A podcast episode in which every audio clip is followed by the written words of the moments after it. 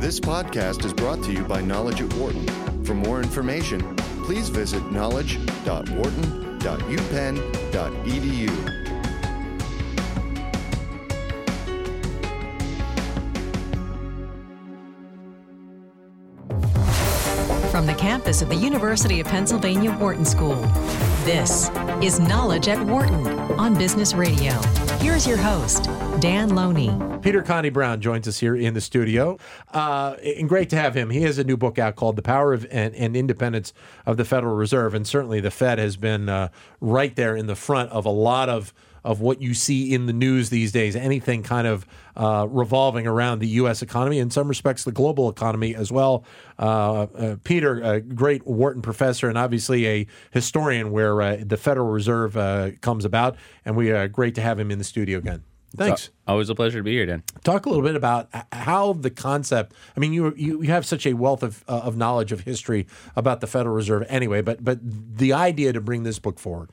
Yeah. So you know the there are a lot of different. Anytime you talk about the Federal Reserve, especially in the public, especially after the crisis, frankly, uh, there's this this sense of mystery, this sense of conspiracy. I mean, if you look in the Library of Congress catalog of books on the Federal Reserve, there's shelves that just groan under the weight of the conspiracy theories behind them.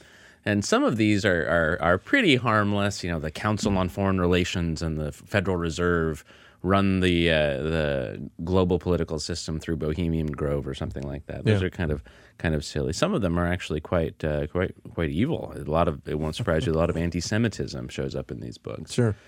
And so part of what was motivating me over the last six years that I've been working on this book was kind of getting at what makes the Fed such this such a uniquely mysterious institution that draws these conspiracists out. So some on one part it might be oh because what the Fed does is so technical, right? Uh, most of us, the the uh, many of us stopped taking math in in high school, and those of us who continued math through college uh, still didn't get the education needed in order to do monetary policy in the heavily mathematical way that it's done. But that actually doesn't make much sense as an explanation either, because if you've ever read an application to the Food and Drug Administration for a new medication, you'll see it is not written in English, right? this is only for experts. And the same is true for the EPA or the the uh, FCC or any other uh, agency of government. You know, these are this is technical work. So it that doesn't distinguish the Fed. That's the same with all of them. So I think what does distinguish the Fed, and here's part of the the title of the book, is this this extraordinary concept of independence. Mm-hmm. So we have the story about national government coming to us from the Constitutional Convention and the pen of James Madison. That government is this this tripartite structure. We've got legislative, executive, and judicial. Well, where does banking come in? Mm-hmm. Well, formally, legally, the Federal Reserve is a creature of Congress. It's created by statute. But its functions are quite different from functions of making law or enforcing law or, or judging between competing views of law. Yeah. It is a financial, a banking function. And the Fed is structured by time and practice and law to be apart from these other three branches. It's not a co equal branch of government, Sure, as I said. yeah, It's, yeah. you know, a uh, uh, subject to congressional and other kinds of political oversight. But there's this idea that the Fed is independent. And so when I started working on this book, again, about six years ago, I started as an article. I started puzzling through, well, what do we mean by this concept of independence? I mean, in some sense, independence, that sounds great. That's like motherhood or fatherhood or apple pie. All or- American, It's right? all American. Yeah, we are yeah. independent. Yep. But what does it mean when you say you've got an independent central bank? Well, scholars have been studying central banks for centuries, and they've been studying this concept of central bank independence most actively for about the last 30 to 40 years. And so they've got kind of a working definition of independence. Yep. I learned very early in my research, and it goes something like this. A central bank, let's refer to the Federal Reserve in particular. So the Fed is independent because, number one, there's a legal separation between the Fed chair, Janet Yellen, Ben Bernanke, Alan Greenspan, and the like, and the president. Mm-hmm. And the reason for that separ- that legal separation between those two people is because we want the Fed chair, who runs the Fed, to make monetary policy with an eye toward price stability, low mm-hmm. inflation. Yep. And if we put that set of tools in the hands of the president, well, the president wants to either run for reelection or ensure a good legacy. Yeah. And the fear is that the president will have the temptation to goose the economy artificially with high inflation so that short term problems go away, even if they create long term problems down the road. Uh, so there are about five aspects of that definition I just described. Number one, the law is doing the work here. Yeah. Number two, that the Fed is just a single person, right? The famous fa- face that we see uh, in uh, in the newspapers. Number three, that the outside audience that's trying to influence monetary policy and the Fed policy Yeah. is the president. Number four, that the central bank's uh, mission is very technical and technocratic. It's only the work of expertise. There are no values, ideologies, Sure. in a word, no politics. And then the fifth one is that, that the Fed is only oriented toward keeping inflation low. Now, in my book, I just go for about 350 pages and just pop each one of those as myths. The Fed is a they, not an it, or Yeah. a she, or a he. Its internal governance matters enormously in terms of who exercises power within the Fed. More than just the president are interested in how the Fed operates on the outside. This includes other politicians, like members of Congress, Yeah. but also includes international central bankers, academic economists, uh, the public, the markets in the abstract, and many others. Number three, law is not doing the work people think it's doing. Sure. Now, I trained as both a historian and as a lawyer, and as I'm reading through these statutes and thinking about how they changed over time, I saw, I saw that there, uh, the the things, the stories we tell about the legal structure of the Fed, are are largely sometimes incomplete, sometimes false. Number four, that this idea that what constitutes central banking is just the purview of experts, and that if you Sure. get the right, Yeah. if you take the right classes and take the right exams and you write the right papers, everyone will agree, uh, and that's incorrect. For the most interesting and most controversial of decisions that central banks have to make, there's a point at which the technical apparatus is exhausted and doesn't produce a unanimous decision. Sure. Yeah. And then there's a gap between that point where being an expert's not going to help you anymore and the moment of decision making. What fills in that gap? Well, is a word central bankers don't like to hear, but it's true. Ideology, values, judgment. Now that's not peculiar to central bankers. We all have ideologies. We all have values. Yeah. But the point is, is that the values of the individual central bankers are going to be what drives the uh, filling of that gap between their technical expertise, which is incredibly relevant. It's not like it's just politics by another name Sure. Yeah. Yeah. but that gets them past that expertise and to the point where they've got to make decisions under conditions of uncertainty, which of course they're doing. And then the last thing, uh, the idea that the Fed is only in charge of keeping inflation low is false historically. It's false today. It's false tomorrow. The Fed does an extraordinary number of different things that have been uh, stuffed inside the institution by an eager Congress, eager to see the Fed use its power, authority, reputation to accomplish all kinds of goals. And so my, my argument throughout the book, and then with a, a, single chapter at the end that kind of talks about what, what we should do about all of this. But through most of the book, it's just sort of laying that out and showing using history and law and politics and economics to tell that broader story, to say we need to look at the Fed where the Fed lives, not just in this stylized version of the Fed that, uh, that people talk about, which turns out not to be true. And seemingly, uh, if you look at what the the the country has gone through with the economy, you know, since the recession to where we are now, in bringing this book out now, because let's be honest, you know, we're, we're sitting here in the studio.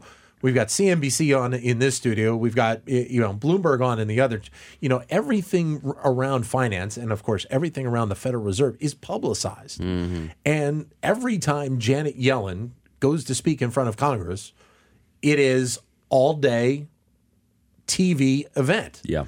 And so from that perspective, bringing a book forward about talking about the independence of the Federal Reserve right now is there's no better time to do it. Yeah. Because of, how independent we see the Federal Reserve in many cases when Janet Yellen goes to speak in front of Congress. Yeah, I, I well, I hope that the timing works well so that uh, uh, all of our listeners are buying hundred copies each to, sell, to send to their friends and relatives. But I need to um, get an autograph copy yeah, that. yeah, I absolutely. um, and one of my basic arguments, that kind of the punchline here for all of this, uh, if I had to boil it down to maybe two points, I would do these two. Number one, there's this sense that when you're talking about the Fed, you either have to be for it or against it, Right. right? Right. And I I get that all the time. You know, when people find out I, I've written a book about the Fed, they ask, "Okay, so so are you for it or against it?" Right. And my my argument is that that is the wrong way to approach this extraordinary and extraordinarily powerful institution. Better to put that question to the side. Guns back in our holsters, ladies and gentlemen. Let's have a dispute later once we understand what it is that we're talking about. Uh, the second point that I would reduce uh, from from independence is, you know, when I started out, as I mentioned, that thinking, okay, this is just sort of an all-American term, synonym for goodness. Yeah. I'm starting to realize the term independence just is kind of an empty one. There's not much analytical content in it. Yeah. To say that the Fed is or is not independent, you've not really said anything at all. Right. Uh, the better question is, well, independent from whom? To what end? How? Right? Yeah. And these questions are the questions that I take up in the book. Incidentally, the question of are you for it or against it is a very old one, older including than the Fed. There's uh, discussions of the Bank of England, for example. There's a great book by Walter Bagehot. I use Walter Bagehot, who was the former editor of The Economist in the 19th century. I use quotes from him as epigraphs ahead of on top of each chapter. And the one that I used to start the book says uh, about his own book about the Bank of England. He says two hosts of eager disputants confront a new author on this subject with one question: Are you for it or against it? and they care for little else. And my argument, like Bagehot before me, is to say, you know, let's not be obsessed with single sentences about the Fed. Let's take some time and devote some deep thinking about this structure so that we're not engaging in either conspiracy theories on the one hand, Yeah. saying that the Fed is responsible for everything that's evil in the world, or on the other hand, saying that the Fed can do no wrong and that challenging its its actions is uh, challenging the very legitimacy of government or something like that. You bring up uh, an interesting uh, and you talk about kind of the jumble of, of functions that Congress ha- has given the Fed uh, over the course of, of a century, about how it's kind of undermined the efficacy of the appointment process. Talk a little bit about that. Well, when so one of the big problems that we have with having an, uh, a central bank that exists with any kind of insulation from the political process is a question of legitimacy. Yeah. Because in a democracy, the way you get legitimacy to exercise the power of government is through elections. But of course, uh, at the at the Fed, the leaders, the people who sit in the big chairs, they're not running for office, right? And that's actually a very, very good thing. We don't want elections determining every single decision that the Fed makes. But here's the problem we need some sort of tie. And currently, the tie into elections, democracy, to the central bank is at the level of appointment. The president appoints seven of the 19 members of the Federal Open Market Committee, mm-hmm. and Senate confirms those seven appointments. But appointing them for what, right? Well, for the last, again, 40 years or so, that meant appointing them to do monetary policy. And so that the focus on monetary policy has been exclusive almost. Mm-hmm. So that when there's a new appointment by a president, everyone says, well, are they a dove or a hawk, right? Yeah. Are they going to be more attuned to inflation or more attuned, attuned to employment? And that's deeply problematic because it's oversimplified. That means we're ignoring all the other many, many functions that the Fed has. And we saw before the crisis that by ignoring these functions, by putting people in the big chairs, pulling the big levers, without knowing anything about their Yeah. regulatory philosophy, their ideas about consumer financial protection, their experience overseeing the payment system, which was uh, became an issue before and after 9 11 we are essentially saying we're abdicating on the public accountability function of the appointment process because we're not able to ask them what it is they know about the many tools that they'll have in their toolkit because we've rendered the Fed as a, a the equivalent as only an inflation fighter. Um, that might be a good idea in theory, but that is not what the Fed is in practice. One of the uh, the areas off of that uh, th- that we should probably talk about is the creation of the Consumer Finance Financial Protection Bureau, uh, and how, and I guess at the behest of, of Elizabeth Warren, uh, that as you wrote in the book, in the history of law reviews, it's probably safe to say that there's never been an article more influential in institution building than the one written by Elizabeth Warren and her co-author. Yeah, yeah. So Elizabeth Warren wrote a magazine essay in 2007 that was playing with this idea that we would. There's so many rules that you have to uh, uh, follow if you're going to build and sell a toaster. Yeah. But there was essentially nothing that you had to do in order to build and sell a mortgage. This is 2007, Yep. ahead of the crisis. So then she re- re- wrote. So this is a short article for a magazine. And she wrote a, a, a law review article with her co-author to really go through systematically and say, okay, here what here's what the laws are. Here's what the functions are. So she she advocated consolidating the existing authorities that had been scattered among uh, five, arguably seven different agencies, uh, to uh, put them in a single agency. And uh, this is what became the Consumer Financial Protection Bureau. Um, now, the CFPB is hugely controversial uh, along essentially partisan lines. There are few, if any, Republicans who like it. And there are few, if any, Democrats who don't. Um, and uh, and that's that's regrettable in its own right. But here's the thing that's really great that I, that I think all of us should agree, whether you're a Republican or a Democrat, and that is by carving out from the Fed. The Fed was the primary regulator for consumer financial protection. By carving out those functions into a separate agency. Now, whether you hate the CFPB or you love it, every single time a president appoints a new director, mm-hmm. we have a conversation devoted exclusively not to that person's views on monetary policy, Yeah. not whether she's a dove or a hawk, but what is that person's views about the existing f- consumer financial protection laws and her theory of how those should be enforced. And that's really, this is more than just theory here. This is in practice. So, to give you a good example, uh, a, a famous and, and very well regarded uh, and widely respected economist named Lawrence Meyer was uh, Yep. a- an appointee by the Clinton administration in the 1990s to the Fed's Board of Governors. This is seen as appropriately as a sterling appointment because he's he's the real deal. Uh, but he's a real deal as an economic forecaster and macroeconomist. So when Joseph Stiglitz, who's the uh, the uh, the chair of the Council of Economic Advisors, gives him a call and says, "Hey, you know, you're we're thinking about appointing you to to the Fed. President Clinton's thinking about appointing you to the Fed."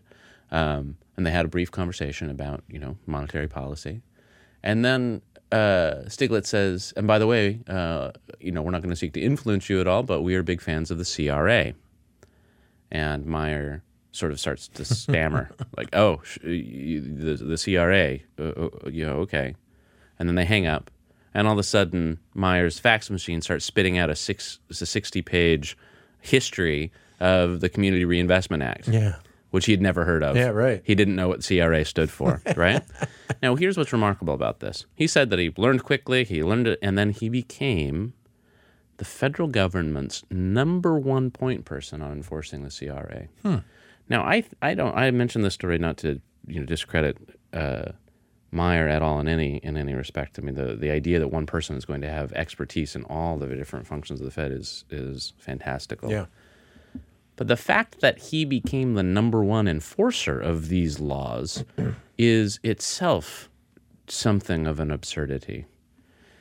And that is that nobody, even though he well wielded that extraordinary amount of authority and power over what is, and let's be clear, the CRA is one of the most important pieces of legislation uh, in consumer financial protection that people love or hate, but is unquestionably important um, to not know what it is as the uh, federal government's primary enforcer of that act is something that will never happen again.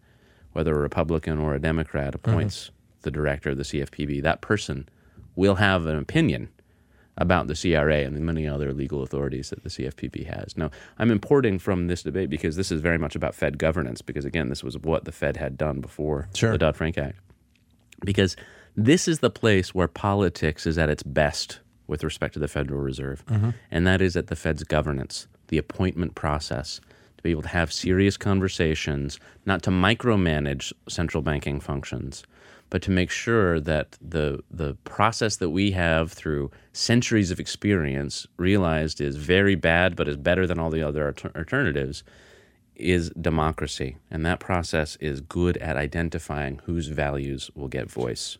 You talk about also about how the the mission of the Fed is changing. Uh, about you know the things that they're looking out for, the systemic risks, bank supervision. What are some of the other new demands that that are really important to the Fed, uh, and how they manage them? Yeah.